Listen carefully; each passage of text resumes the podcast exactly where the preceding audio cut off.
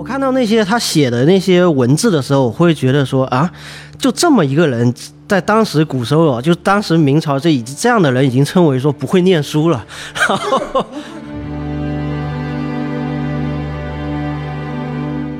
闽南人出海的第一站去打工，嗯就去象山澳。嗯你今天去澳门最有意思，就是你会看到一个妈祖庙，而且规模挺大。嗯嗯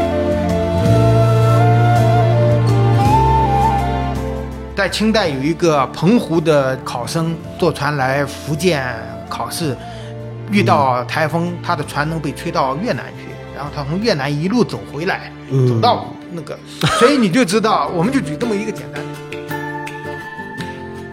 荷兰人到了澎湖之后，发现哎，这地方不错，岛上都有房子，为什么军营？可是里面没人，军军人不在那里常住，因为澎湖属于秋冬季节风很大，就像风非常大，我就在十月份之后去的，我，那个风刮的，就是对。当地人都说你这些天过来干嘛？李自成当时在明朝政府里面已经站稳脚了，而且当时在安海建了很大的府邸，那个府邸占地面积非常大，里面有天主教堂。有家庙，有花园，嗯。而且呢，船只可以直接开到他们家大门前面。这个比现在的这个这个游艇别墅还要牛啊逼。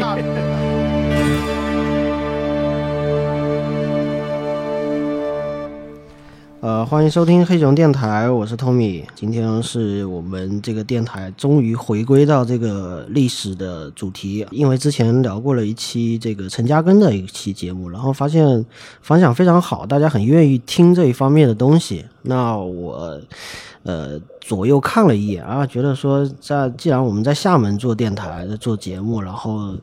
我们说陈嘉庚是一个呃，你在厦门你绕不开的一个人物，这个是必须的先聊的啊。你说拜码头也得先拜他，然后完了之后发现，哎，还有一个这个从一个视觉上面，就是在鼓浪屿上面有个巨大雕像的这么一个人物啊，郑成功，这也是一个。呃，我觉得也是大家绕不绕不开的一个男人，在厦门开车或者来厦门玩的话，一定会经过啊，也会看到一个一个巨幅的雕像，甚至会到他的这个底下哈。那我觉得要既然要聊郑成功呢，就要要请到这个相对对郑成功这个历史呢相对了解一些的这个文史类的专家啊，叫大梁老师。来，大梁老师跟大家 say hello 一下。嗯，大家好，我是厦门大梁。呃，这个通宇说我是文史专家不敢当，只是因为之前的工作有涉及到跟国姓爷有关的东西，所以今天满聊。如果有嗯错误的地方，请大家多多包涵。啊毕竟我不是专门研究国姓爷的这个学者。对，哎，我听说就是包括厦门，包括台湾地区，应该有很多就是对于郑成功进行这种呃学术研究的这种专家也好，组织也好，反正也很多。他有点像是一种，就是不同的解读角度都会去有意愿去把它重新拿来探究一下的一个一个现象。首先，我们我们先先聊一下这个人物吧。这个第一个呢，就是我们到今天为止，嗯，称他为郑成功。对，但是严谨、严格的嗯意义上、角度上来讲，这个名字是错误。为什么呢？因为他姓郑，姓郑叫郑他生，对、嗯他的本名叫森啊，三木森。对，他的字呢叫明彦。嗯那我我觉得这个明彦这个字呢，可能是跟他少年时期的经历，或者是他的父亲给他的期望有关。嗯嗯因为大大家呃可能知道，就是这个我们尊称这个正身叫国姓。国姓。对，我们先讲一下，就因为是是朱姓的这个、皇帝，对呃应该是朱历史。上嗯皇帝很喜欢赐姓给自己心爱的大臣，比如说像这个李世民给徐茂公、徐继嗯。赐名李。嗯。那国姓的由来就是因为隆武帝嗯。赐姓赐给正身对。啊，就是按理说以姓朱。对，按理说赐完了之后，你就是拥有这个国姓了，对相当于你可以改你可，以姓姓朱，哎对你你本身就拥有这个名字，你你配叫这个，对，姓这个啊，他姓朱嗯，叫成功，对，就说明龙母帝给他很大的期许，嗯。就希望你能反清复明嗯。啊，把这个当年的满清给赶走。嗯，因为所以当当时的明朝已经到了一个他已经就挺危机边缘的一个啊，，实际上已经是你你想想看，龙武已帝登基经南南明南明政权了，就已经啊，对，他是南明政权里面第二个皇帝，第一个皇帝在南京的已经挂了，对第二个皇帝在福州，在福州立啊立对福京，对哎，对。所谓的福京，那他所依靠的龙武帝所依靠的就是郑，就是国姓爷的父亲，啊对啊郑对森的父亲嗯郑成郑郑芝龙，郑芝龙对对对，嗯。郑郑芝龙兄弟，所以他是这个姓呢，就是姓朱叫成功。嗯。标准意义上，你不能把它拆开。那为什么会叫郑成功？这个其实是清朝政府所玩的一个手段，嗯。就是如果朱成功这个人打着姓朱这个旗号嗯。当皇帝都没有问题，因为你拥有这个姓，哦，是这个道理啊。后面有很多哦。也有打这个姓的，因为你是宗亲嘛。哦，但是呢，这个这里面也就牵扯到有很多所谓的台独这个观点的人士，就是说他去台湾建立了所谓的东都明京、啊，世袭三代，他是台独的这个、呃开启者、先驱也好，实际上都不对。嗯。我们所说的不对的原因很简单，你要看他在历史上他是如何给自己定位的。嗯他在跟荷兰人签署条约的时候用的是一个什么样的名字？如果他用郑森，嗯那是一个说法，嗯，他用的是用是是国姓啊。不是。啊他他国姓是一直的称呼，他跟荷兰签署条约、和平条约，将将来我们有机会再另外谈这个事情。嗯他用的是明招讨大将军，哦，明招讨大将军是隆武帝给他的一个官位，嗯嗯，他后来的，嗯。对他后来的王，什么延平王啊，哦。这些是万呃这个永历帝给他的。嗯。但是呢，他始终对隆武帝嗯。非常的尊崇，嗯因为呃，在某些程度上，隆武帝对他有知遇之恩，嗯，好像就相互有点，就是彼此彼彼此惺惺惺相惜这种感觉。对对对。嗯。因为他见龙武帝的时候很年轻，二十几岁，嗯，啊，死的时候也不过三十几岁。三十九岁，嗯。话，所以我们要讲就是，呃，我们标准的称呼应该叫他国姓，国姓爷，这是他自己的称谓。嗯。那朱成功这个名字，到目前为止只在钱币上哦，看过画押，哦。但是正式的文书上倒是没有发现。我个人的认为，货币是代表国家的象征，嗯。用朱成功这个是皇帝赐的名，名正言顺，他不能用个招讨大将军。嗯，所以这个目前看到的，不管是漳州发现的，还是其他地方，这个他做的银元上面画了一个花、花的押，就草书的这个。那按照这个，好像郭沫若先生研究，嗯。啊，那后来有人跟他提出来，就是这个画押是朱成功嗯啊，是这个样子。听说这个名字在台湾地区本身也是很受争议的。当然，撇开你刚才说的，就是呃被台独的那方面是使用还是怎么样，他他叫朱成功还是郑成功这个事情上面，本身台湾也有过争议，然后最后是大家有点像是约定俗成，我们还是统一就叫郑成功这样，就还是说叫郑成功的人占了绝大多数。呃，实际上很多学者也希望说恢复朱成功这个叫法，但是呢，因为他毕竟啊叫习惯了，大家时间太长呃时间太长了，对，嗯但是呢，呃，包括我们今天看所有的文章，嗯基本上都是郑成功怎么怎么样。呃实际上你，对对对对严就是说，还是我刚才讲的，以严谨的说法，这个名字不成立嗯啊。它最早出现在这个清政府跟这个就是国姓啊、民政政政权啊在谈判里面。出现的，嗯就我刚才说的，我不希望你打了一个明的这个，我跟你谈，你就是个军阀，其实就是我作为官方，我不承认你啊，对正统，对，我不承认你什么有什么正统啊，正正统性的这个问题。对，嗯。那刚才我有说，就是说这个它的有一个字叫明艳，嗯。明亮的明，单人旁一个严格的严，那个字三声艳，嗯。那个艳代表活泼。嗯。哦我们知道这个国姓爷的父亲嗯。是比较有争议的一个人物。对，那就得聊他爹了，对，我们先 聊他必须要聊他爹。简简简单聊一下他，简单聊一下他老子。嗯。呃，因为郑芝龙后来降清，变成他人生的一大污点，嗯。而且是致命的污点，以至于今天都很多呃人提到郑芝龙，只想到降清的部分，只想到他有一个这个反清复明、收复台湾的民族英雄的儿子。对，嗯。但是实际上，他郑志龙的经历非常传奇，嗯他是一个。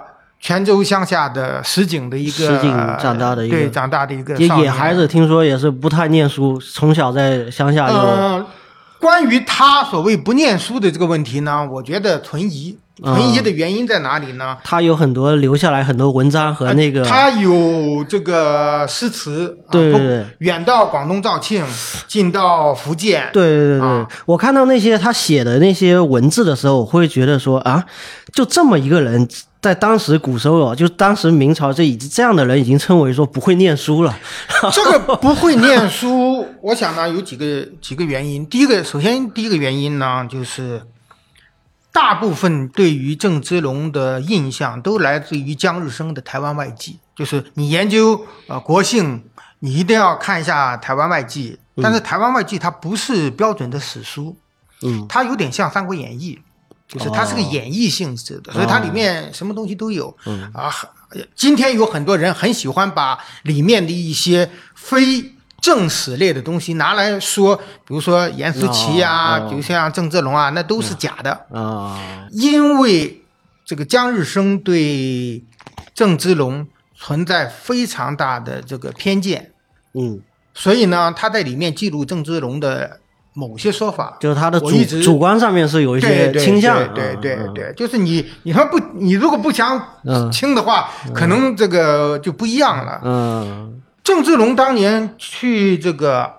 呃香山澳，就去澳门，嗯这个有就是文章里记述说，他因为得罪他父亲。嗯啊，得罪他父亲的原因呢，是他跟他的继母有暧昧不清的关系。实际上，这都是嗯胡说八道。中国人的这个传统的一个习惯，就是我想玷污你的嗯就是从名声，从这花哎边上就是先从这个生活作风开始。生活作风问题，对对对，就搞臭他，对。对，但是实际上，嗯在郑志龙给这个皇室的这个墓志铭，不管是否是他经手的，里面都讲过，他这个继母对他们兄弟都很好。这个闽南的女性嗯在中国历史上是一个特殊地位的存在。我看过当时明朝有一本书叫《景碧集》，嗯。它是泉州的一个大文士，他记录了当时泉州的一些家族历史，嗯。包括他帮别人写墓志铭、啊等等等等，里面写了很多女性。其实历史上，宋、元、嗯。明三代，泉州是中国对外海上的中心。嗯，赤桐港马可波罗游记里面就已经记录了，当时设立那个世博士的对那个地方，地福区州秘籍嗯啊。然后呢，赤桐港是世界上最大的港嗯口。然后阿拉伯人什么？今天你去，就泉州不是刚刚生意成功，生意成功？啊为什么？嗯就是代表宋元时期嗯世界海上贸易中心到底是个什么样子？因为奉中原为正、正统这个、呃表述历史表述当中，往往会忽略，就是闽粤地区它的对外贸易的发展。所以我们在描述的时候都是讲这个中国是个农耕社会啊，农耕文明啊。对对对，但是现在，这个考古学者也好，文史学者也好，已经开始慢慢，就是大家开始倾向于中国是一个满天星斗的这个文明发展，比如说像三星堆文明啊，像仰嗯。韶文明啊，就是比大家想象的还要更多元，对，像像闽越族啊等等。嗯嗯嗯，尤其因为我们身处在厦门嘛，或者是我们最了解这一这一片土地在之前是什么样一个状态，就所有人都说这是一个需要淘海的一个一个地区，其实呢，淘海是什么叫淘海？嗯，淘海这个词有两个概念，一个第一种概念就是养 家糊口，打个鱼，嗯这叫讨海所以在在在这个渔民当中有两种，一嗯。种是讨小海，讨小海，哎对对，季节不好无法嗯。出去，就在近近海捞点小鱼小虾。但是实际上，真正的来讲，嗯。我们看这个在那个英国牛津大学，它有有收藏一一张地图。嗯。那张地图呢，呃今天有很多说法。嗯第一种说法就是叫大明东西洋航海图，还有一种呢就是叫雪尔登中国地图。嗯那有学者呢把它叫做郑芝龙嗯啊海上地图。那我的倾向比较是李诞的这个海上集团所存在的地图。从这张地图上你可以看到，他画了一个点，格仁山那是泉州啊，但是实际上我觉得那就是厦门。啊，哦或者是乌语，在泉州、漳州的海的这个交交叉的海上，嗯。点了一个点，由那个点往海上去画了好多的这种嗯。就是航航线嗯。啊，这个呃明明清时期嗯。他们都要针路，就是嗯。这个打针的针啊哦，针线的针啊，道路的路，里面曾经有厦大的这个学者啊，专门也研究这个这幅地图，后来就发现它跟明代的一本书叫《这个顺风相送》，可以很严丝合缝的看出来相关联。这个是个大背景，就郑芝龙是生活在这样一个海上贸易非常发达，嗯，这是其实这个是指民间，对外贸易非常非常频繁的，应该说是民间的。民间的民间的嗯嗯而且也正是因为呃官方有不断的反复嘛，就是有时候开放，有时候禁，有时候开放，有时候禁这样造成了一个结果，就是其实海外要过来做贸易的人，他也会选择一个中间点，可能像吴语啊，或者是像呃荷兰人选择这个澎湖啊，呃，这个这个就是郑芝龙出海的时候还没有荷兰人的事儿，嗯。他们当时出海的主要就是明代这个就等于说，这个大背景还要跟他们呃，我们称作这个欧洲的这个海上称霸的这这帮人呃还有关系，就是他们就是能够到达我们面前的，就是他们已经差不多打过一架了。呃，因为是这样子，就是欧洲人的所谓大航海时代，嗯我们要有一个非常清楚的概念，就是嗯欧洲人大航海时代的目标是什么？嗯他们就是要到东方来寻求贸易通路。嗯那荷兰人为什么会往东方走？是因为他们在海上劫了葡萄牙人的一艘船，如果我没记错，葡萄牙人或者西班牙人的一艘船。因为葡萄牙人最早就走这个航对航航线。嗯那然后呢，在这个劫了这艘船之后呢，发了一笔横财，上面的陶瓷啊、丝绸啊等等的嗯就以前他不知道这事情，对他他知道往就是 东方他他嗯。可能知道，就是完全不知道可能吧，嗯。但是他没想到会有这么好的那个，所以东印度公司在这个就是大航海的这种背景下，嗯。他国家没有力量，嗯。嗯但是呢，国家入股他授权 授权啊，嗯实际上他是授权嗯。给给这个荷兰东印度公司，荷兰东印度公司就是一帮商人，我们成立一个大拖拉机，大家就嗯。开始这个出钱出船，是属于这个原始这个资本主义的股东对股东嗯股东公司的性性质，然后就其实我们所说的海商集团也是这种性质，对。就是嗯。最有钱的人可能做老大，或者最有能力的人做老大，其他的人就跟着一起做贸易。我有多少艘船，我并在这里面，嗯。然后大家一起。那所以荷兰人来东方之前是葡萄牙人先到了澳门。对，因为澳门就是他们的相当于就殖民地了，呃，其在当时实呢，当时不能算好像叫租界还是什么他借了借了一下，对，他算是租地，啊 还不是租界。为什么呢？啊因为这个葡萄牙人来了之后呢，在那里不断的进行贸易，嗯后来呢也产生了一定的影响。但是明政府就是你刚才说的，嗯明朝政府它对于海上的这种政策始终是反反复复，它不像宋朝。因为宋朝它没有碰到所谓的倭寇问题，嗯而且宋朝之所以能经济那么发达，海上贸易，尤其是南宋，海上贸易对他来讲是个非常大的支撑点，嗯以至于到了元朝，就是造船业、贸易业嗯都形成就非常成熟了。嗯那到了明代呢，就是因为战乱啊等等原因，嗯。我们其实今天所说的倭寇有一大部分其实是中国人。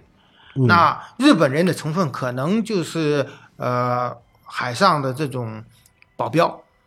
嗯，就所谓的武装势力，所以当时有一些什么流流落的浪人，对对对对，类似于 就削方了，就不在这个组织里面了，然后就出来，或者你的藩被人 给个藩王藩主被人干掉了，然后我们最后就加入到这个闽南商人的浙江商人，最早是浙江商人的，像王直啊，王直到今天在日本还是。受尊崇的，呃，如我们经常会站在中，就是中国历史的中原的对讲述角度上说，或者站站在这个政府的角度，对啊，民政府的角度来讲，说王直是一个倭寇首领啊，但是实际上呢，就从民间来讲，一直到清代，广东、福建啊、浙江一部分。啊，浙江因为它后来衰落了，不像这个闽南啊，这个呃广东啊这一些，它大量的海上贸易，比如说我们所说的过台湾、下南洋这样的。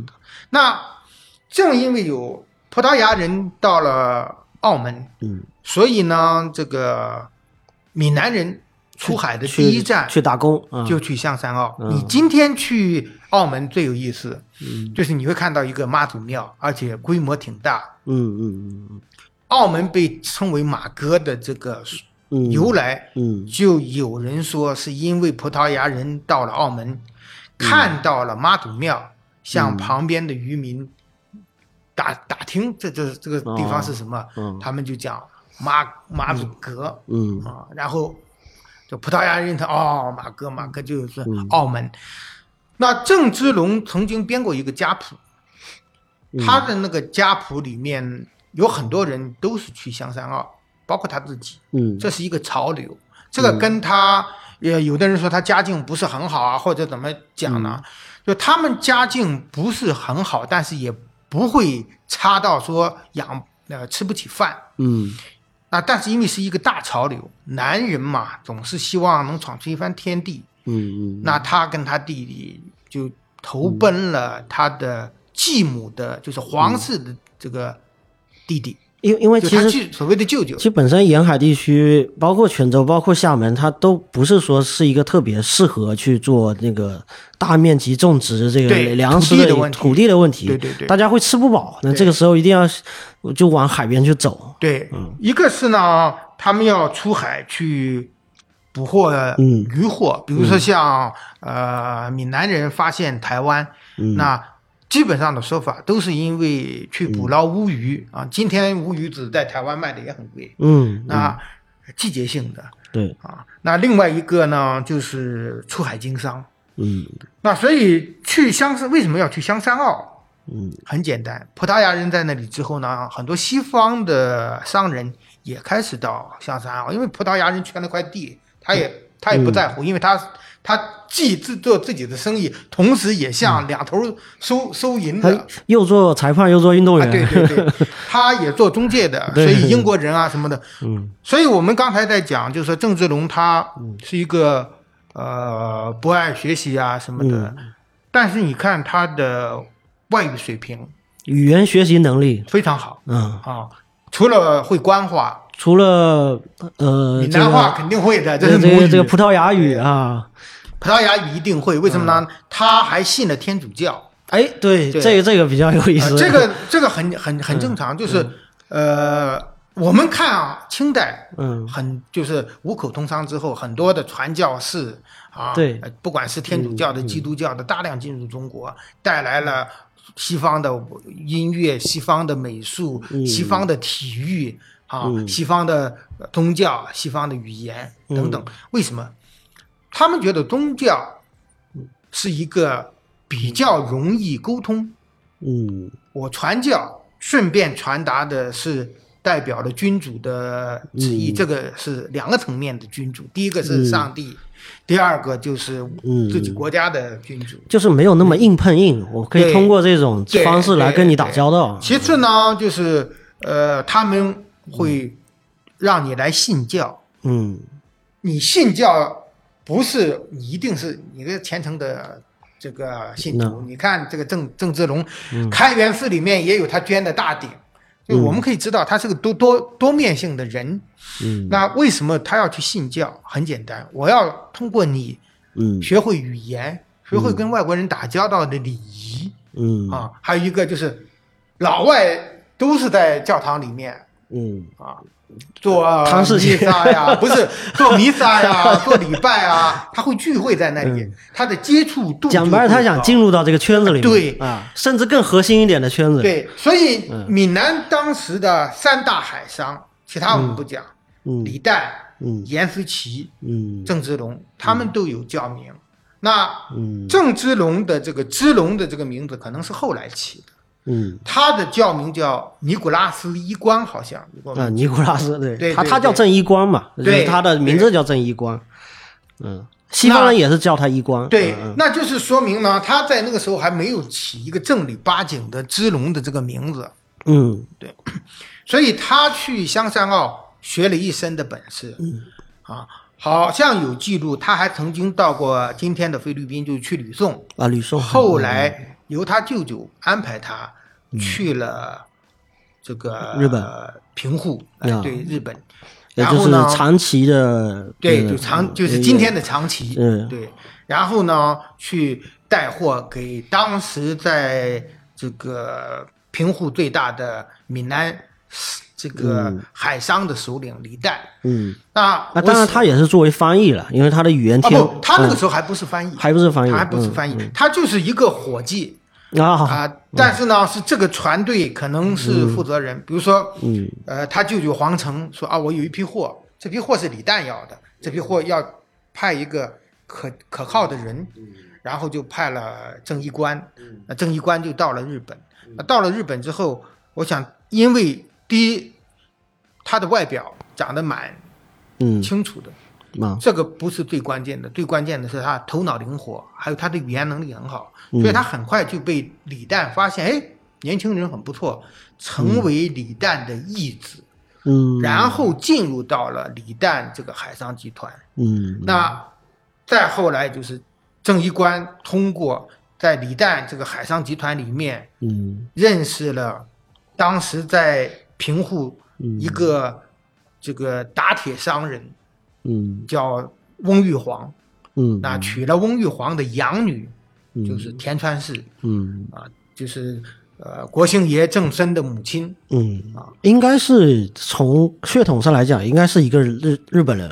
啊，是日本人。啊，田川氏的这个名字叫田川松，据说他的生身父亲是一个武士，因为后来这个早死，嗯。他的母亲带着他改嫁，成为翁玉皇的大概是妾嗯嗯啊。然后呢，呃，因为正一官的这个人就是这个看上一表人才，然后呢，加上呃闽南人，就是中国中国的传统的都喜欢联姻，你不管啊三坊七巷也好，嗯还是鼓浪屿啊这样的这些。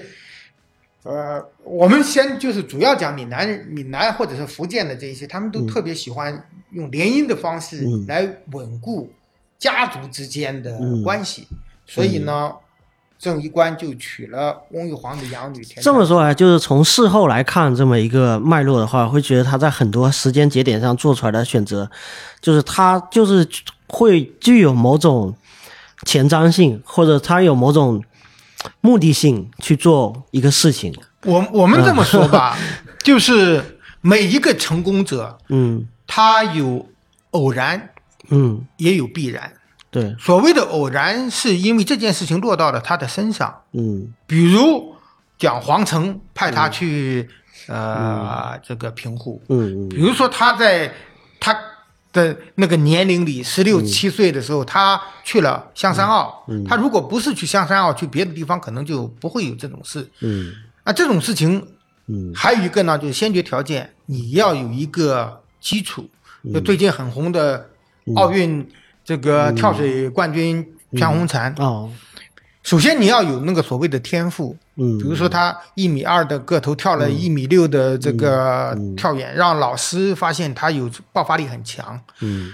其次呢，是在他成功的背后，你要看到他每天的锻炼，嗯。他每天陆地上跳三百次，水里面跳一百次，对于一个从七岁开始到这个十几岁的小女孩来讲，她自己都说哇，把我累的。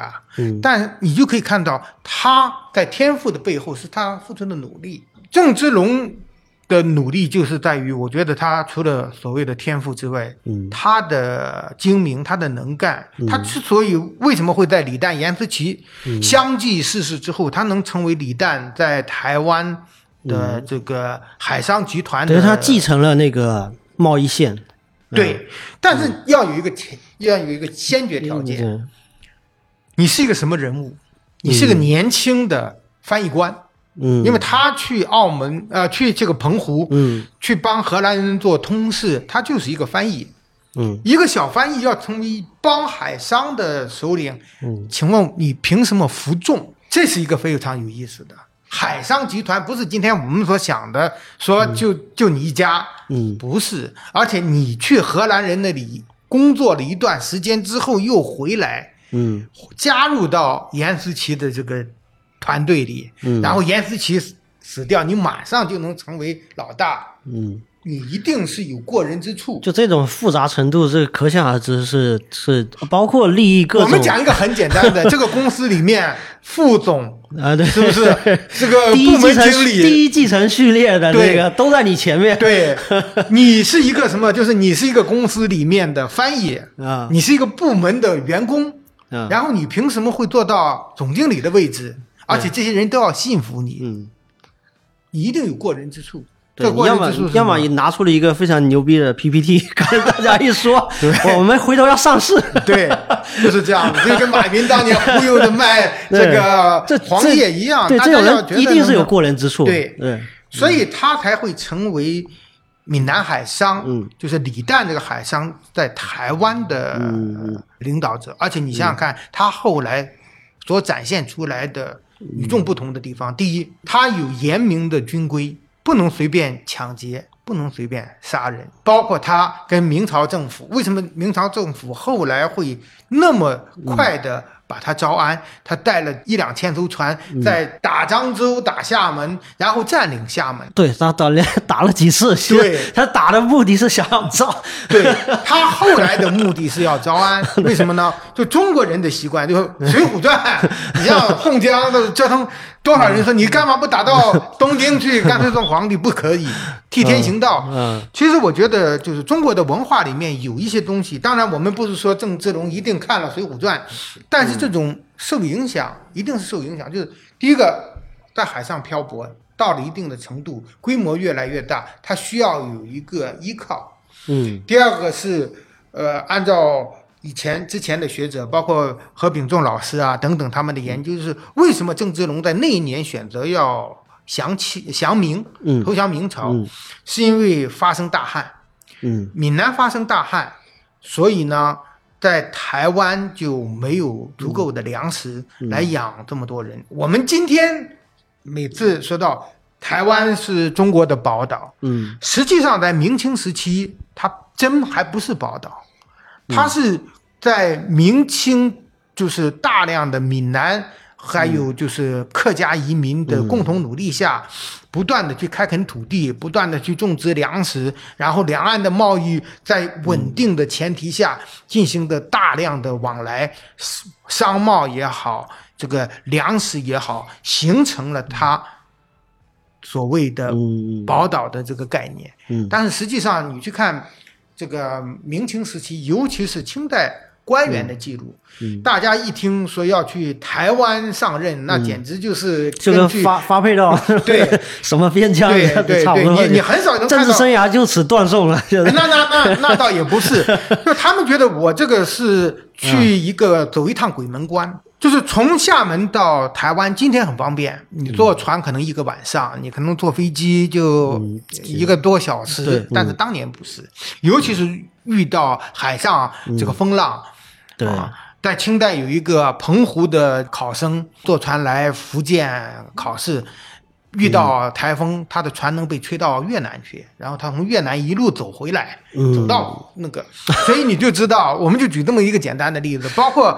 这个清代有一个叫于永和的人，这个人呢是从福州到厦门，从厦门去台湾，嗯在澎湖耽搁，为什么？就是因为风的原因。嗯然后当所有的船出海了之后，还有几艘船不见了。他后来问那个船船夫说：“船那那几艘船去哪里了？被水风不知道吹到哪里了。那如呃，不过你不用担心，过几天他可能就回来了。所以说你就知道海上是风险很大的。他就是郑志龙，嗯。他一定是有他的特殊之处，他的能力所在，所以他才会把这么多的人拢在一起。而且他的麾下可以说是各个国家的人都有。呃，那个是后面的事情，后面的事情。后面的事情，就是他一开始还没有那么那个，他一开始主要还是闽南海闽南的海商，嗯。当然他到后来有这个所谓的这个黑人、嗯。呃这个火枪火枪手的部队、嗯。等等等等，那也正因为这个，所以在那一年大旱的时候，他带了所有的这一些、嗯。呃海上集团的投投诚到这个明朝政府。嗯。但是在投诚明朝政府这件事上，实际上他的内部已经分裂了。就有人同意，有人不同意，所以后来你会看到记录里面有刘六啊、刘七啊、这个李逵奇啊等等，他就到处去，明朝政府就让他去这个绞山围围剿对打海盗，打海盗对对对，实际上就是什么？当大家分裂了之后，嗯相互之间就开始，所以他的他还有弟弟在打刘湘的这个战役中就死在这个战役当中，嗯。所以我们就就说，在中国近代历史上，第一次把这个来自于欧洲的侵略者嗯。彻底打败的，就是郑成功他第一个人爹干的，就是郑芝龙。郑芝龙干的。对，就是嗯郑芝龙，那个就是在廖罗湾，就金门廖罗湾，就是荷兰人一直想跟明朝做生意，但是明朝当时就是这个是正好又遇到了海禁，荷兰人因为他。在占领了吕宋之后，嗯。他知道他的贸易主要的集中点在中国大陆，因为他在葡萄牙葡萄牙占领香山澳之后，葡萄牙赚的盆满钵满，所有的人都眼红嘛。嗯。那荷兰人就一路由葡萄牙啊、就是由澳门向北，然后就到了，还是要回到之前，就是大梁老师讲到那个原点上面，就是他们来了是要干什么的？他们第一目的主要就是贸易。为了挣钱。对，然后，对但是你说你海禁完了之后，这个各方面你这东西不卖给我，那我这不白来了吗？对我这么多对船队在外面等着或者吃饭，我这你让我空手回去，那不会要完蛋？还有一个就是嗯耗不起那钱呢、这耗不起，因为什么呢？因为他们也要行贿受贿，啊。但是你你行贿受贿完了之后，你没见到那啊，个对对，结果，嗯。啊，包括他这个郑志龙，他们又因为海商集团，他自己又有自己的贸易区域，嗯。你像就是郑志龙所接的这个呃李诞的这一些海商集团，它的贸易覆盖面当年就是平户啊，从日本一直到东南亚到了到到吕宋啊，到这一些到到到泰国啊，到越南啊等等这些地方，嗯。啊，那呃以厦门为中心点，所以我们今天在厦门的红山。这个公园啊，就红山寺的这个背、这个山上，你都可以看到明代当时跟红夷，红夷就荷兰人啊是呃打、打仗啊，嗯。所谓的打胜了的这种记录，但是这种都是小胜嗯。啊。但是因为这个郑芝龙他受明朝政府的派遣，因为他是总兵嘛，我们说的就是这个海海军的区域性的司令，他也是要了这个，要了多要了一些兵，其实要从官家这边要了一不些，很正常嘛？因为你 我替你办事你得对对对。嗯 第一个是我自己有人嘛，嗯我就把原先的海上武装力量变成了正规军。其次啊我也扩充，所以他当时在今天的南澳岛嗯都有他。这个就是南澳岛上的总兵衙门里面，当年都是他办公的地方。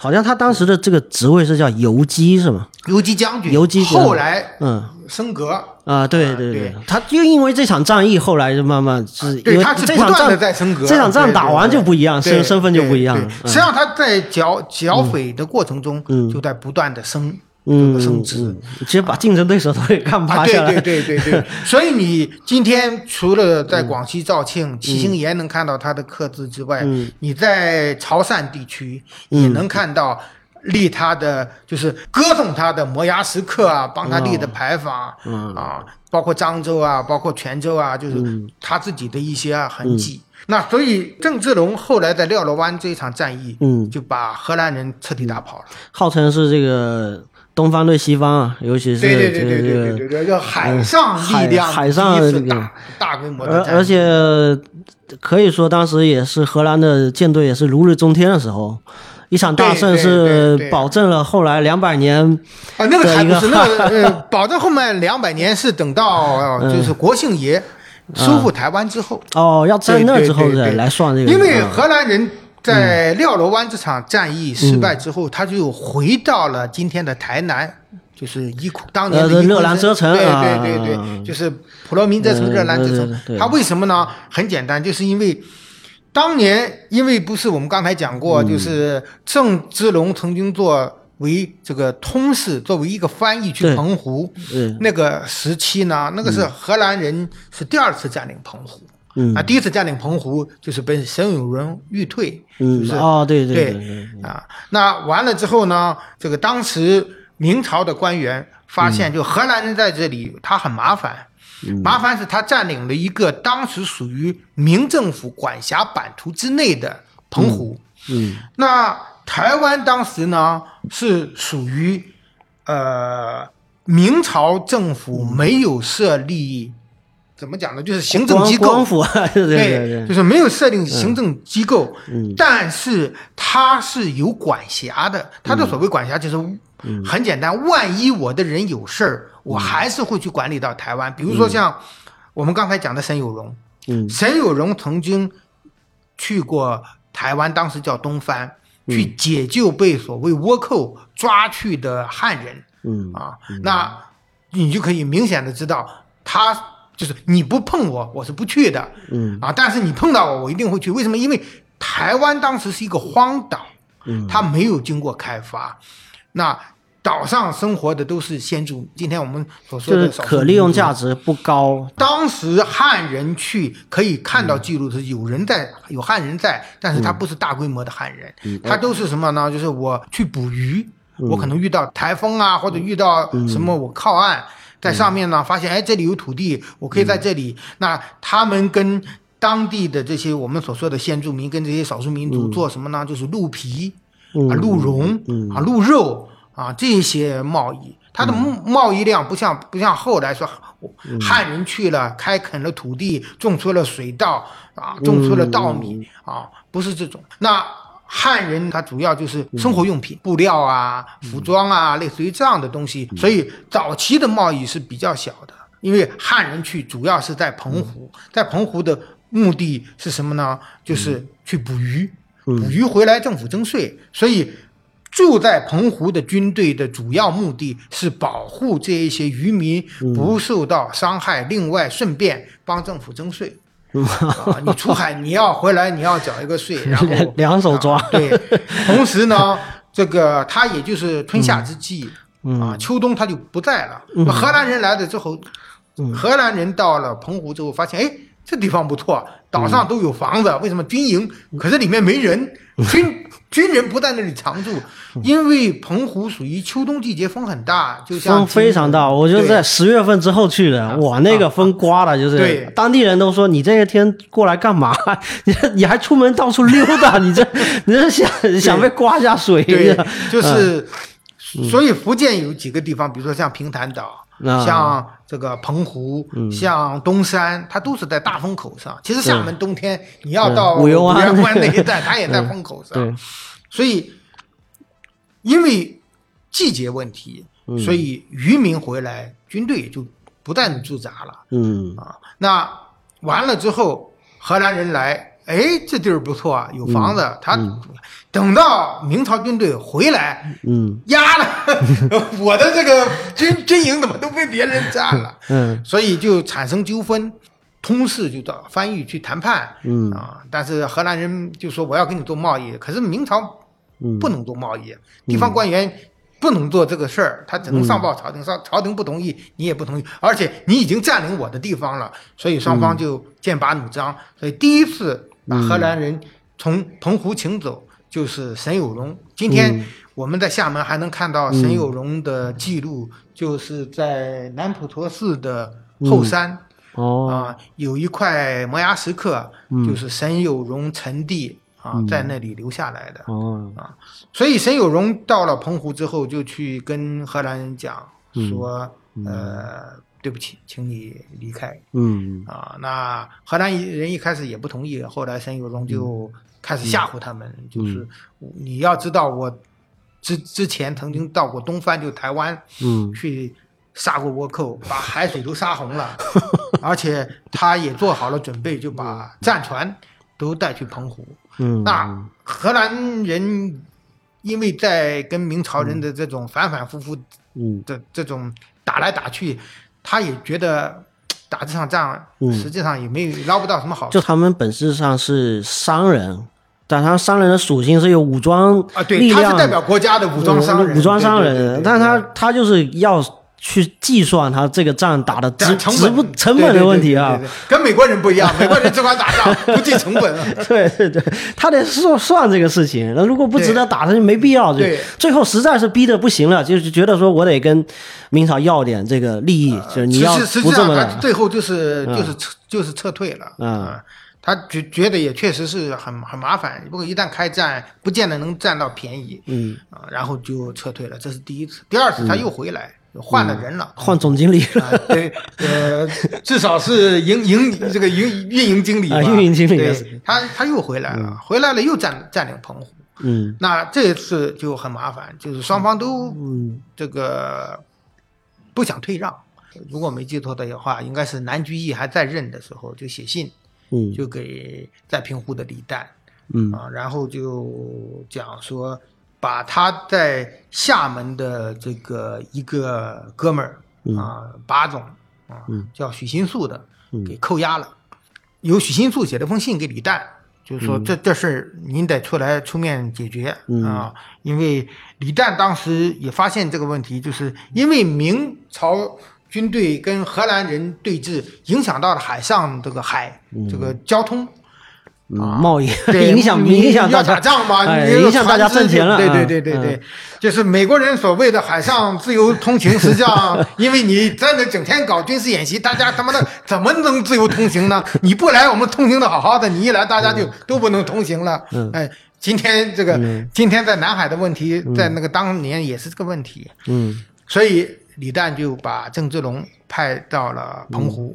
嗯就是去做翻译，帮明朝政府做翻译。随后他也到了澎湖。嗯那后来大家协商解决的结果呢，就是去把荷兰人带到今天的台湾，就是当时的东番。为什么呢？因为荷兰人也发现哦，原来跟这个官方做海上贸易的没用。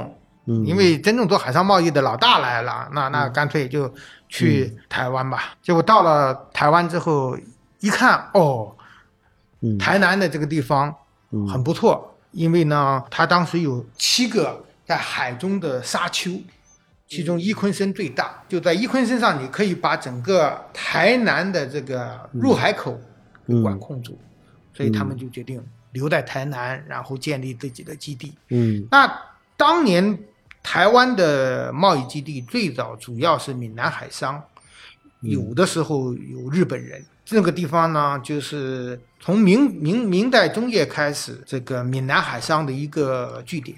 因为我有去看过嗯。当年所谓的严思齐实战。哦。那我们在这里，因为李旦跟严思齐的关系需要嗯。呃很大的时间背景资料。对对对 我们简单的说一下，李旦是泉州人，史书里记载他是泉州同安人，就今天的厦门人。嗯呃，根据呃厦大之前有一个学者的研究，呃，他很有可能是厦门岛这个中错庵的附近有一个叫呃港港口社，有一个李姓。嗯那我我我当年在想呢，他是不是会是这个同安、对山、里？但是因为没有完整的这种历史记录，因为他他太特别，所以呢，我们只知道他是一个嗯呃同安人。那他其实是非常传奇的一个人。从日本人的研究，从这个海外的一些记录当中呢，嗯，就是西班牙人在吕宋的第一次大屠杀，就是屠杀汉人。汉人，嗯、对，那很可能跟他有一定关系。我们都知道，中国人、中华民族是一个非常勤奋，嗯。就是特别吃苦耐劳，到今天为止也是如此。所以他们在吕宋开发的时候赚了很多钱。那而且呢，呃，当时大家还比较团结，嗯。所以呢，呃，西班牙人对这个事情就非常的紧张。呃西班牙人一直对这个，其实，呃，我们所说的，就是因为你太团结了，然后你又太能干了，所以会对别人造成压力。那西班牙人就设了个局，那杀了很多的这个泉州嗯泉州人、同安人啊。那李旦没有被杀，嗯。他是被抓到了西班牙人的船上，在西班牙人的船上做了九年的苦役。我曾经跟很多人在聊李诞的时候，我都说他就是基督山伯爵，他是一个典型的像基督山伯爵一样传奇的人。他在西班牙人的这个船上服苦役九年之后，他就突然间逃走了。西班牙人把他抓走，没有人知道他在哪里。我曾经编过一个故事，就是许新树啊，也有严思琪啊，就是、呃包括可能还有黄成啊嗯之类的，就是这样的人帮他。他逃走之后，回到了厦门，带了一笔钱，这笔钱一定是许新树给的嘛。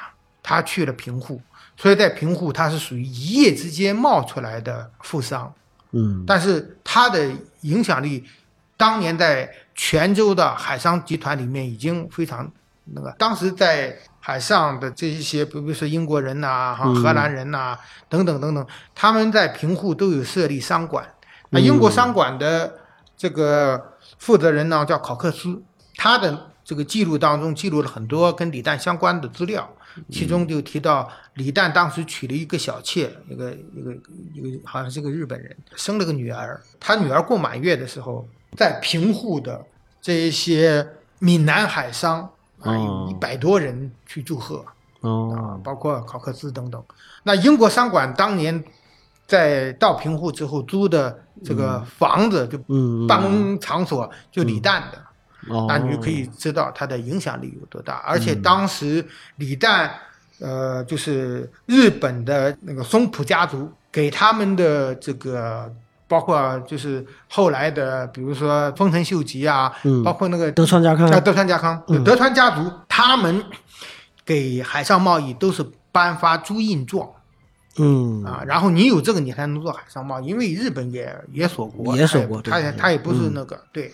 那李旦当时就是这里面的头，所以他们的这一些贸易在李旦的这个时代达到了一个顶峰，就在当时我们知道的就是从日本的平户一直到今天台湾的西部，其实就是就垄断，对。那等于说你要么走陆地，要么你走海，你就得交钱。没错，啊。它就是垄断。你想想看到郑芝龙的时代已经是什么样的呢？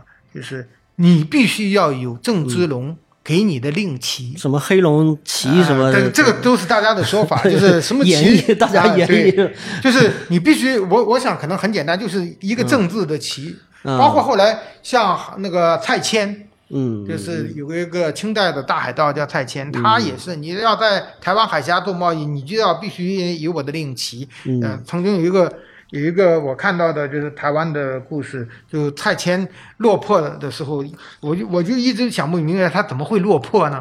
对，然后呢就跑到这个在在街边上吃了别人的啊、比如说扁食啊，或者是面啊之类的，然后什么没有，没钱，拿了一个棋子。啊，给这个人，然后这个人从此发财了啊，就类似于这样的传奇啊。但当时是史料记载说什么挂的这个郑芝龙的旗是在台湾海峡，如果挂这个旗是有百分之五十的几率不被干扰。呃，可能 如果是在可能还不止，如果是在厦门海域，如果是挂的话，百分之百安全对啊，确保你安全。对，就是所以说我们就知道说他们这个当时的影响力嗯有多大？而且我在想，就你既然是能够去垄断这个贸易，那其他有的想要去，包括西方的船队，包括还有一些其他的这个海贼集团、海上集团，他们想要去做这种这种走私行为的时候，他们在做这种贸易的时候，你要去打压他们这种贸易，你你也势必要去，呃，发展你自己非常大的一个船队的一个势力，就是说你的这个船队也许不是在进行贸易。就你这船队是负责监视这些所有来往的这些船只，呃我我们这么说吧，这里面就牵扯到今天大家在谈到呃李诞啊、严思齐啊、嗯郑芝龙啊，尤其是像郑芝龙，曾经某一个所谓的知名人士讲历史的，他讲这个国姓啊。说郑成功啊是一个典型的倭寇，因为他爸爸是海盗，他妈妈是日本人，所以他是个大倭寇。我就说，你可以讲历史，但是你不能胡说八道，啊 更更不能这个，因为你是一个名人，你就这个信口雌黄。为什么呢？郑芝龙他是否是海盗要两说，两说的原因就是，首先在那个时代背景里，嗯。海盗的定义是什么？我不贸易，嗯。我只管抢。我只劫掠啊，对嗯我觉得这才叫道。那海商是什么？我从事海上贸易，我是商人。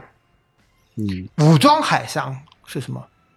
我是海上的商人，但是呢，我拥有自己的武装，我要保护自己。拳头硬一点的海上，对，实际上我们到，因为我工作的原因，在台湾，嗯。呃，我们做一些采访啊，做一些调查的时嗯候，都有可以看到，包括后来在泉州，呃，在晋江啊，在深沪啊，都能看到，嗯。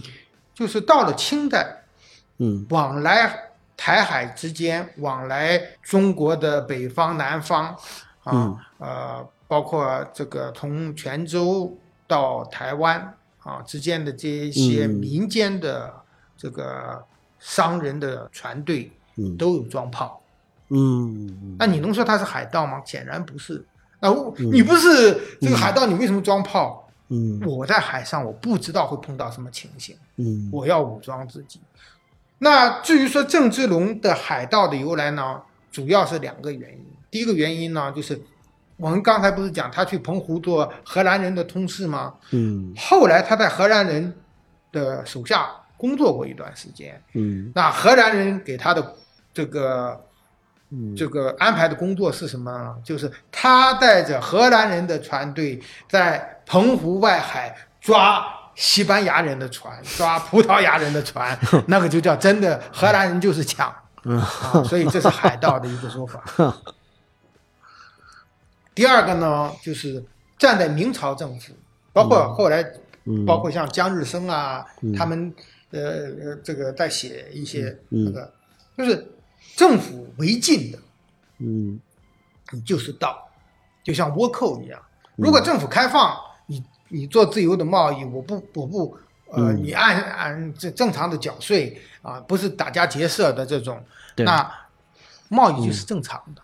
嗯对不对？你为什么会把你叫做倭寇？你从日本来的，嗯然后呢，国家又不允许你，你嗯是一个武装走私，而且你在走私所谓的走私过程中，你还是用抢劫的方式，嗯那我肯定是把你当做这个就算就算你不走私，就算你你想进行正当的贸易，但是我、啊不行。我觉得不需要，我我泱泱大国我不需要啊。这也就是后来，比如说像乾隆帝跟跟英国为什么这个贸易做不下去，还是又又贸易战了，还对就是贸易战我发现本质上就是，就包括廖罗廖罗湾，其实它也可以定性为成为一个一个贸易战。对对，它的前提是因为贸易无法进行嘛。啊，啊，其次就是荷兰人当时就是对漳州啊、对厦门啊都有进行抢劫，就是嗯我没法跟你谈，我我我又想那个的时候，我就实施这种抢劫的做法，所以呃，应该是说那场打完了之后，郑芝龙整个就接手了整个台湾海峡这个海域里面的对统治权了，相当于对对，嗯。呃，因为李旦有儿子，李旦的儿子叫李国柱，然后他在这个平户还有一个帮手，嗯。他的义弟叫欧阳华宇。嗯。啊，这两个人的墓嗯。据说还在平湖，但是我没有查到李旦的墓有没有在平湖。将来我我我其实是非常想去平湖看一眼，就是当年闽南海商在那里，包括像郑志龙，就是呃国庆爷小时候生活的地方的儿旦石，还有这个郑郑成功诞生的这个有块石头，对对对对，儿 旦石，嗯，对，所以说就是我们刚才聊就是嗯，郑志龙他是这样的一个人，那另外一个呢就是呃讲到他的个性，就是。他是一个投机者，毋庸置疑。毋庸置疑。对，那头脑非常清晰的一个。他看这个大事是准确的，只是嗯，他没想到他碰到的不同的人对于海洋的理解是不一样的 啊。对对对对，所以他碰到了一个游牧民族啊，然后清清政府就把他抓走了。嗯，然后但是呢，有一点。就是这个，他给国姓爷留下了大量的人脉，对，这他的基础就是都是郑芝龙对打下来的，嗯，包括今天大家在讲说这个国姓爷起事的地方，有的人说是在小金门的烈屿，就就是小金小金门，小金门，但是我觉得呃不太可能。嗯，不太可能的原因是为什么呢？就是第一个，它离泉州太近。嗯，因为当时国姓从延平，就今天的延平，嗯嗯，呃呃，当时的仙霞仙霞关好像被骗回到安海，啊，清清军不就进进入到福建了嘛？嗯，再后来他又回到了这个这个仙霞关，然后就跟龙武帝在那里诀别，啊。然后就一路南逃，后来，呃，来到了金门，来到了就是就是他叔叔的这个地盘，然后准备组织军队，但是实际上那个时候轮不到他，对他也是轮不到他的原因是因为他叔叔在，就他的呃。堂叔的这种，就郑采啊、郑莲啊这种，他们控制着厦门和金门。嗯，所以当他母亲出事，他赶回安平之后，呃，后来不是去孔庙里面焚青衣，然后要抗清，对，就是昔为孺子，今为这个逆臣啊。然后，呃，也有几个说法，一个说他当时焚青衣的地方是在南，另外一个就是说。呃，是在这个石井，嗯。啊，因为那呃有泉州的学者跟我讲说石井更可信，是因为离他家很近，嗯嗯，那怎么样，我们我们就不去详究了。但是呢，对于他埋葬完母亲之后把家给烧了，嗯。啊，撤离，我觉得呢，南澳岛，嗯，是最可信的。对他起事在南澳的列屿是最可信的，为什么呢？第一，南澳离泉州比较远；第二呢，郑志龙当年在那里名声非常好，嗯，还有一个呢，他在那里做过总兵，嗯，所以呢，呃，我觉得那个可能会比较合适，因为我去过看过，呃，第一个是南澳在闽粤交界，第二个是呢。这个他的这些旧部，你大家可以想到，战争发生，大家都会往嗯。离远离战争的地方嗯。去跑，他不会跑一个离很近又自己说不上话的地方，嗯，所以他才会后来组织自己的这个军队啊，雪吕蒙、白玉渡江在鼓浪屿停靠，然后呢，这个跑来拜郑联啊，拜见郑联，然后。八月十五啊，半夜把郑联给诱诱杀了啊！那我觉得这个可可能性比较大，但是就是我们所讲的，他嗯是第一个呢，就是他打了一个很很好的旗号；第二个呢，就是郑芝龙给他留下了很好的这种人脉。说到这个人脉，还是要播到之前就他老爹对他的这种栽培上面，是不是？对这个怎么讲呢？就是就是刚才我们所说的“明艳”这个字，因为他出生在日本，然后呢，我想他小时候至少会两种语言，一种是日语，嗯一种是闽南话，因为他的外公就是翁氏嗯是闽南的嗯而且看到相关的记录，这个记录的准确性很难说，但是他小时候在日本就接受过教育，啊，嗯。包括学习刀术啊，啊，呃，读书啊等等，在七岁之前，呃六岁之前，在对他、嗯。呃六七岁，这个六七，有的人说六岁，有的人七岁，我觉得是因为、呃大中就是我们算计算的年龄的差别。有的人把怀胎十月也算一岁，有的人不是啊。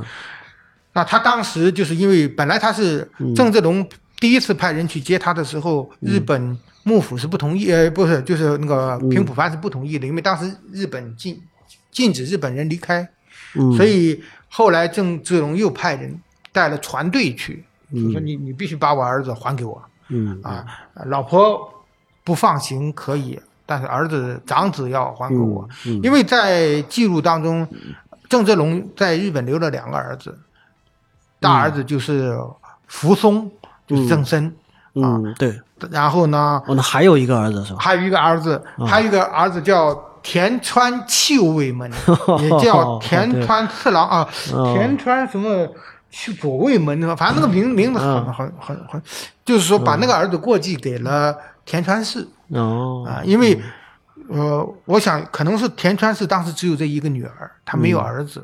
所以呢，就是生了第二个之后呢，就过继给田川，帮田川家嗯，传说明他们当时的婚姻关系也是蛮对等的，只是这个的这个女方这个这个这个需求是可以得到这边。呃，我觉得这个这个东西可能是后来的事情，不一定是一一开始的。啊。对，他的弟弟叫田川七武卫门，好像、田川七武卫门就是田川松，就他外公的名字。那有的人叫他田川次郎卫门。嗯啊，大概就是这样子。所以呢，就是他母亲后来才回到这个大陆。嗯那他回来之后呢，因为他毕竟是一个六七岁的孩子，离开自己熟悉的这个地方，对，就又强行强行接接回来，强行离开，对对对对对，就是因为郑志龙要把他接回来，因为郑嗯志龙当时在明朝政府里面已经站稳脚了，而且当时在安海建了很大的府邸，嗯那个府邸占地面积非常大，里面有天主教堂。有家庙，有花园，嗯而且呢，船只可以直接开到他们家的这个就是大门前面，这比现在的这个这个游艇别墅还要啊，牛大得多，大得多。对，大了多了，人家只是游艇个游艇，因为在我看过，有人写澳门史志，就是在澳门的史志里面也有记录，在南呃那个南安的这个史史史料里面也有记录，就是郑芝龙当时在台南呃不在这个安海的府邸有多大，嗯我们当时还有去看过。其实郑芝龙当时在澳门娶过一个妻子，是吗？姓陈，叫陈氏，生了一个女儿。嗯然后那个女儿呢，嫁了一个，呃，嫁了一个葡萄牙人还是西班牙人，反正。哦，后来呢，还回到了安海，然后在安海生活到什么程度呢？就是国姓爷离开，嗯然后他的女儿、女婿跟他的亲家还陪他进了北京。就郑芝龙被抓到北京之后，他们这个亲家还跟着去了。哦最后郑芝龙被杀，他们才离开。哦，而且他们还活着啊！活着，一不，他不受到影响，因为他是老外。哦哦哦，对对，他他有个前提背景，他的身份是老外，嗯，所以这个历史也是很少有人提到，但是嗯。他有完整的记录，挺有意思的啊。可想而知，这个郑芝龙哭枝上叶，这个也是可以理解的。对他，因为他的大呃好大部分的儿子在嗯。在在在北京。嗯。有两两种说法，一种是在那个北京那个柴市口被杀，一种是说在宁古塔被发配被杀。哦但他可能在北京被杀的可能性比较大。嗯然后呃，所以就是郑森回来的时候，他很孤独，对，因为他的那一些呃堂哥啊什么的，其实嗯我们看到的记录里面对他是有欺负的，小小小小。我们今天讲的，你一个外国回来的小孩来上幼儿园、来上小学，都会被人排挤，那闽南话也讲不好，对，或者是说会讲，会讲对，但是那个，但是他的叔叔嗯。对他评价很高，仲鸿奎啊，就说这是我家千里驹，就说明他很聪明。嗯。可是呃，啊，他经常就是看到史史料里面记载，他经常就是半夜、嗯啊站站在家门口看着东方，呃他妈妈的那个方向，然后就呃天呐，很很怨叹。所以我就我就说为什么会给他起一个字叫明艳？嗯。艳这个代表活泼，嗯嗯。我在想他跟他后来的性格就是有有关系，嗯。就他可能小的时候回来比较沉默，那后来呢慢慢慢慢改变。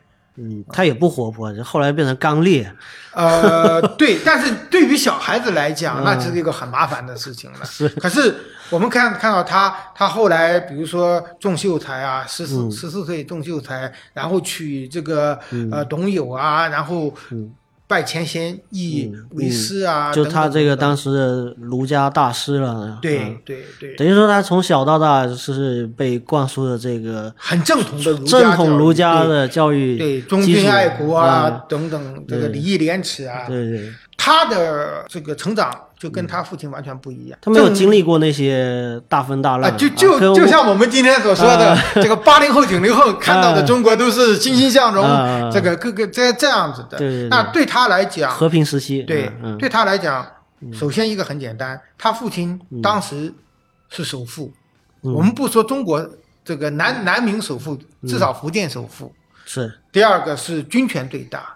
嗯。啊，掌控了整个明朝水师的嗯重要这个权利。相当于这个安全感已经爆棚了。啊对。你只仅有钱，你可能还没有这个安全感，而且他去南京嗯。参加考试，去去省城参加考试，沿途府县都是好吃好喝供着，然后考试都有人代笔。嗯。那你可以可想而知，他就是个典型的公子哥嘛。嗯。啊那但是因为这个郑芝龙希望提拔自己的儿子，所以带他去见隆武帝。那在言谈之中，嗯双方有嗯极好的共识。嗯啊，那所以隆武帝才会讲那种话嘛。很可惜我没有女儿许配给卿卿家，然后怎么办呢？那 OK，你做锦衣卫，嗯啊然后呢赐了一个姓氏，就是朱啊，嗯。赐姓朱，然后起名成功。哎，当时有让他做锦衣卫吗？哎对。啊啊，，锦衣卫不是太监不是那个锦衣，卫，不不不，那是那个锦衣卫。今天我们嗯。所说的，其实是把它狭狭义化了。啊。锦衣卫是个官职，嗯。在郑芝龙编的家谱里面，嗯。这个正身的最后一个这个就是锦衣卫。啊，锦衣卫是皇家贴身卫队，嗯。啊，御林军的 对对所谓的御林军，所谓的最亲信的人。对，所以钱谦益根据他的名给他起起了个字，就是大木，大木，嗯国家的栋梁嘛，嗯大木。所以他的这这个前半生，实际上是除了离开母亲，大部分都是嗯，顺顺顺利利的。而且我在想，他父亲郑志龙会经常在身边吗？我觉得不太可能不，太可能，就他是是这种大家之后，然后这个因为我想他在读书的时，就是在安海读书的这个时候，郑志龙应该主要是在南京嗯，啊，后来就到福州，对福州。嗯那但是他不可能天天待在家里，就可想而知，郑芝龙是肯定是非常忙的一个人，对啊，肯定是因为你一军还一商，啊对你要管辖那么多事情。对对对对对。那么等于说，在整个成长过程里面，应该说他更多的就是让很多的老师去教他。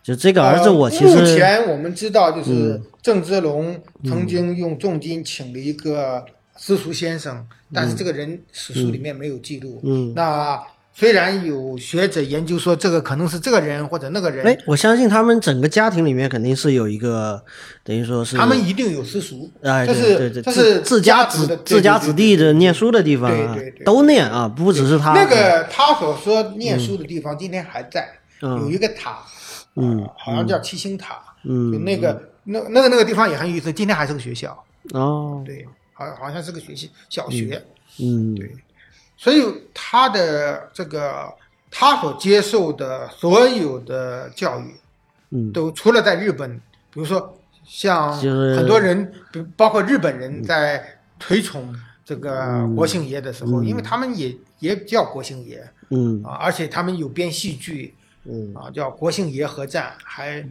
不单有舞台剧，还拍成电影。对，啊，那他们就就鼓吹说。国庆爷为什么这样呢？因为他母亲是日本人，所以有日本人的刚烈的性性格。哦，这也是网上面强行大大家强行找，的对对对大家都大家都 拿他，尤其是日 日嗯本，呃，在这个就是呃我们所说的甲午海战嗯嗯呃之前嗯呃之后，在鼓吹这个呃，就是很有意思的一个，就是日本人为了彰显自己的正统性，就是侵略中国的正统性，哦，他打了。我们经常会讲说驱除鞑虏，恢复中华。对这个词日本人用这句，话是日本人嗯 在发动甲午战争前后认为清朝宣传。清朝这个努尔哈赤就是鞑虏，嗯，对他们有一个呃学说，就是华夷变态论。哦，明朝灭亡了，明朝灭，真真正的正统是在我日本，对，所以这这句话就是驱除鞑虏，恢复中华。后来孙中山先生也拿来用嗯。啊。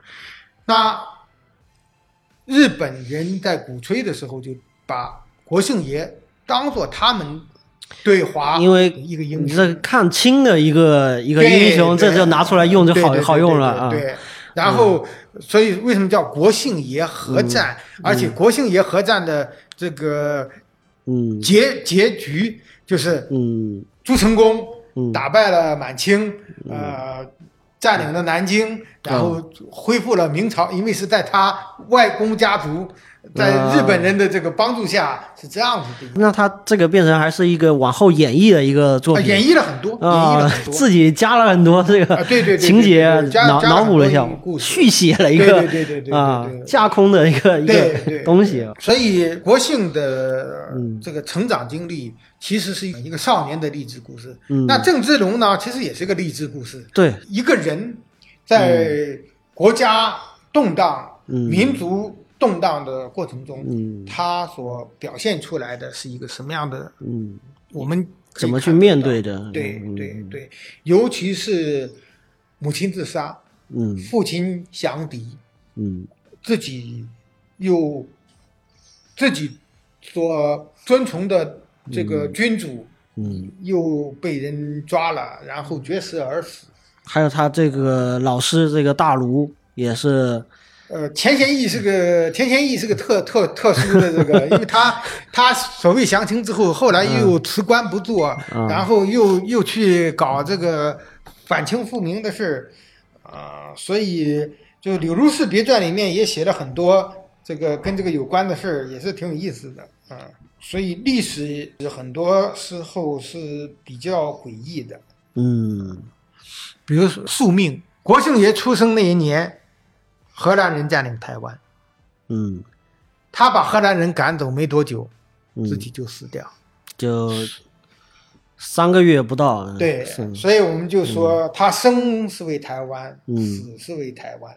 嗯，就好像他他就是为台湾生的，他没干，什么，他就是为台湾生的。嗯，啊，一生当中所做的这个都是对都是那个。那等于说做完了那件事情之后，然后人也走了，英年早逝，三十九对岁。。因为他的个性跟他的所处的环境，嗯，然后关于他的死，我觉得就可能下一期再聊吧。呃，这个东西涉及到很多方方面面，涉及到他怎么怎么从起事啊，怎么做账的，然后整个过程。对就是他为什么要收复台湾，等等等等等等。嗯啊，包括之前有很多人在讲他在呃闽闽南和去这个潮汕地区有两个完全不同的称呼，在有正面评价跟负面评价。对对对，台地区大家 叫他这个国姓爷，但是有的地方就叫他国姓贼。就这这里面有很多的事情。其实一个人他是多面性的，不能单一的去对对对。行，那我们今天就先聊这么多啊！大家就是有关于这个郑成功和郑芝龙的这个事情，也可以跟我们进行交流啊。好，我们今天就先聊这么多，感谢这个大杨老师，